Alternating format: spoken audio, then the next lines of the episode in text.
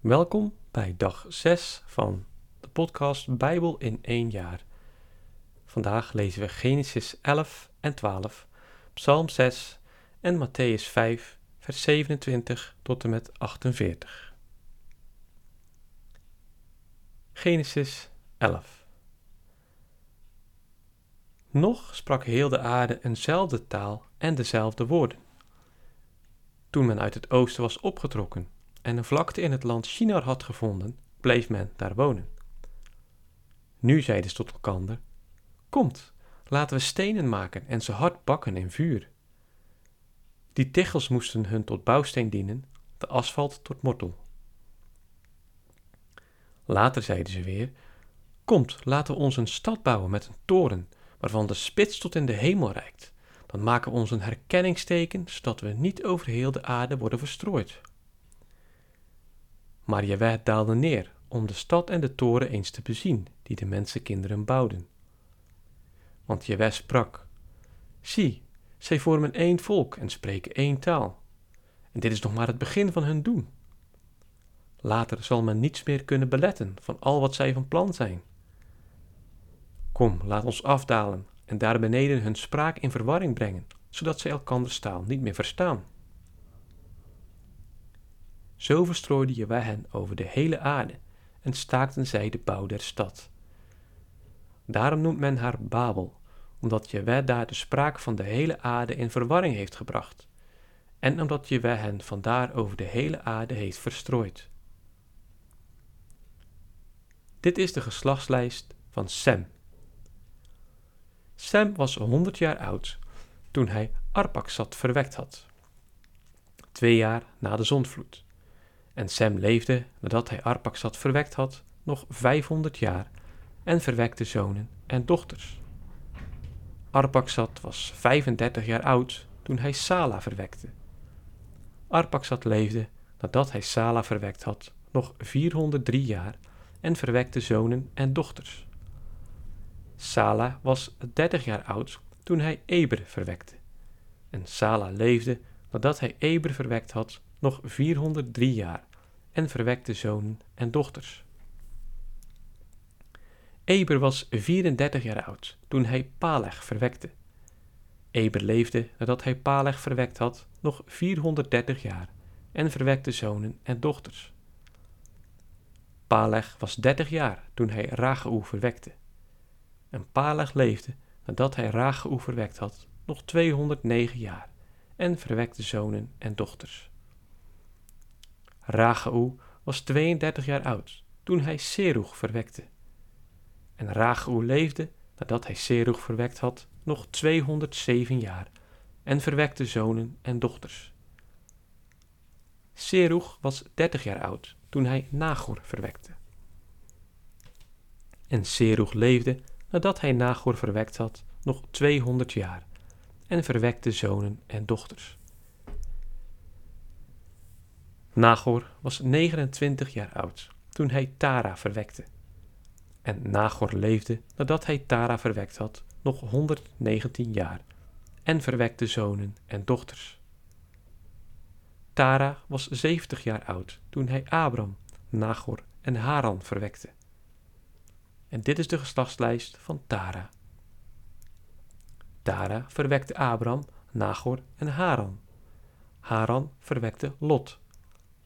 Haran stierf nog bij het leven van Tara, zijn vader, in zijn geboorteland in Ur der Galdeën.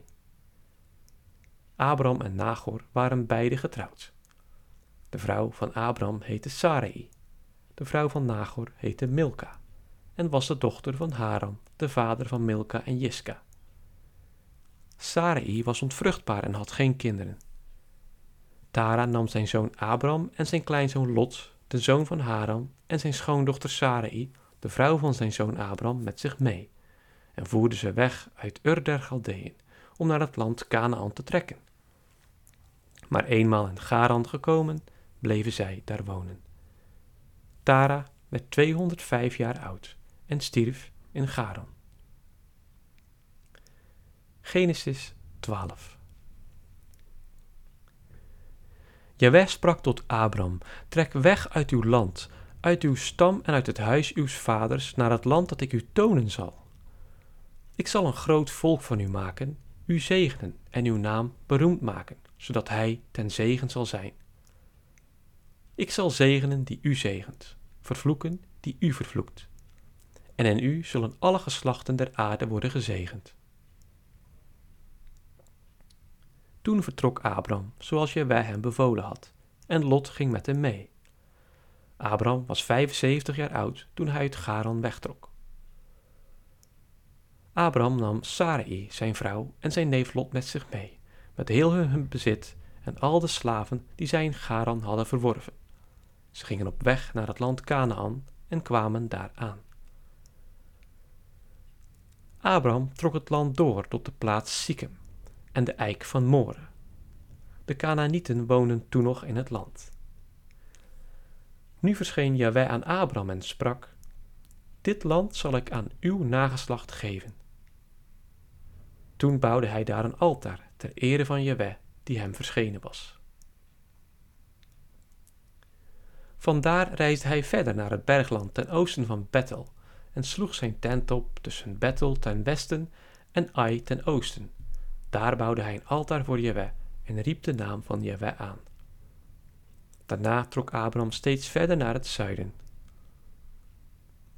Toen er in het land eens hongersnood uitbrak, zakte Abraham naar Egypte af om daar enige tijd te verblijven, want de hongersnood teisterde het land hevig.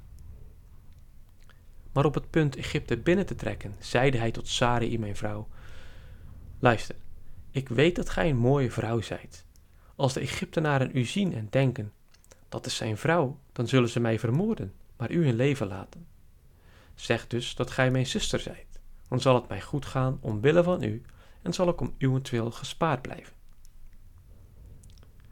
Zodra Abraham nu in Egypte was gekomen, zagen de Egyptenaren hoe buitengewoon mooi die vrouw was. En toen Farao's hovelingen haar zagen, roemden zij haar bij Farao, met het gevolg dat de vrouw in het paleis van Farao werd gehaald. Hij overlaadde Abraham omwille van haar met weldaden, zodat hij schapen, runderen en ezels, slaven en slavinnen, ezelinnen en kamelen ontving. Maar Jaweh trof Farao en zijn huis met zware slagen naar aanleiding van Sarai, de vrouw van Abram. Toen ontbood Farao Abram en zeide, wat hebt ge mij daar aangedaan? Waarom hebt ge mij niet medegedeeld dat het uw vrouw is? Waarom hebt ge gezegd, het is mijn zuster, zodat ik ze mij tot vrouw heb genomen? Daar hebt ge uw vrouw terug, neem haar mee en vertrek. En Farao gaf aan enige mannen bevel om hem en zijn vrouw, met alles wat hem toebehoorde, uitgeleide te doen. Psalm 6 Voor muziekbegeleiding, met harpen en bassen. Een psalm van David. Jaweh, straf mij niet in uw toorn en tuchtig mij niet in uw gramschap Ontferm u aan je, Jaweh, want ik verkwijn. Schenk mij genezing, o Jaweh, want mijn beenderen rillen. Mijn ziel is hevig ontsteld. Jaweh, hoe lang nog? Jaweh, houd op, spaar mijn leven en kom mij te hulp om uw goedheid. Want in de dood denkt niemand aan u. Wie prijst u nog in het dodenrijk? Ik ben afgetopt door mijn kreunen.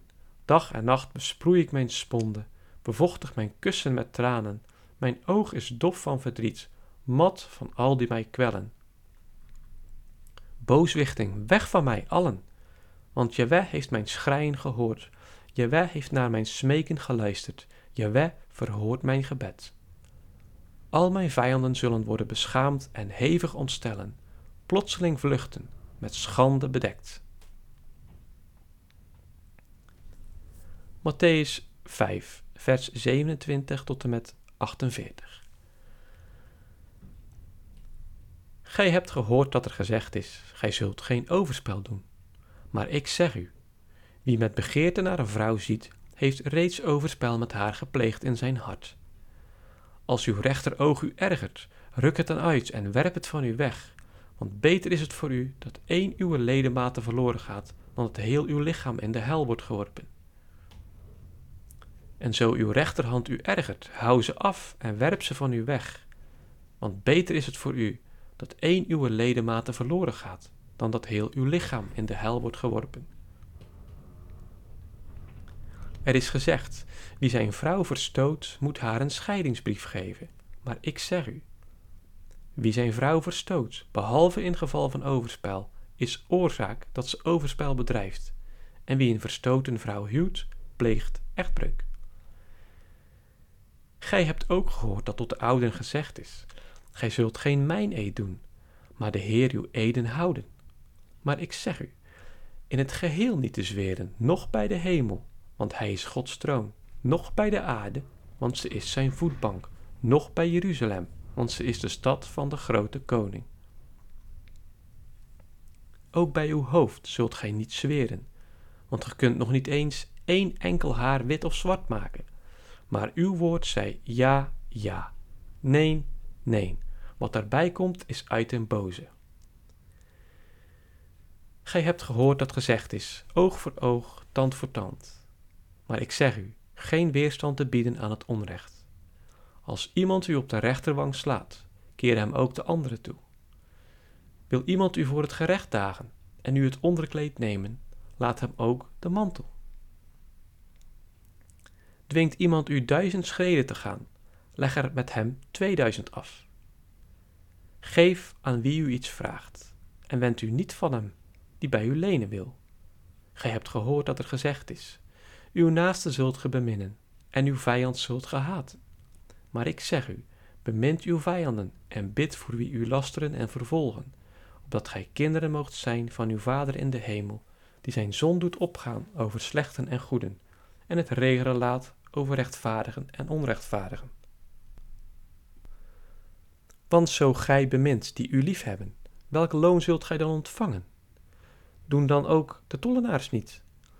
En zo gij alleen uw broeders groet, wat bijzonders doet gij dan wel? Doen dat ook de heidenen niet? Wees dus volmaakt, zoals ook uw hemelse Vader volmaakt is. Tot zover het woord van God. Deo gratias.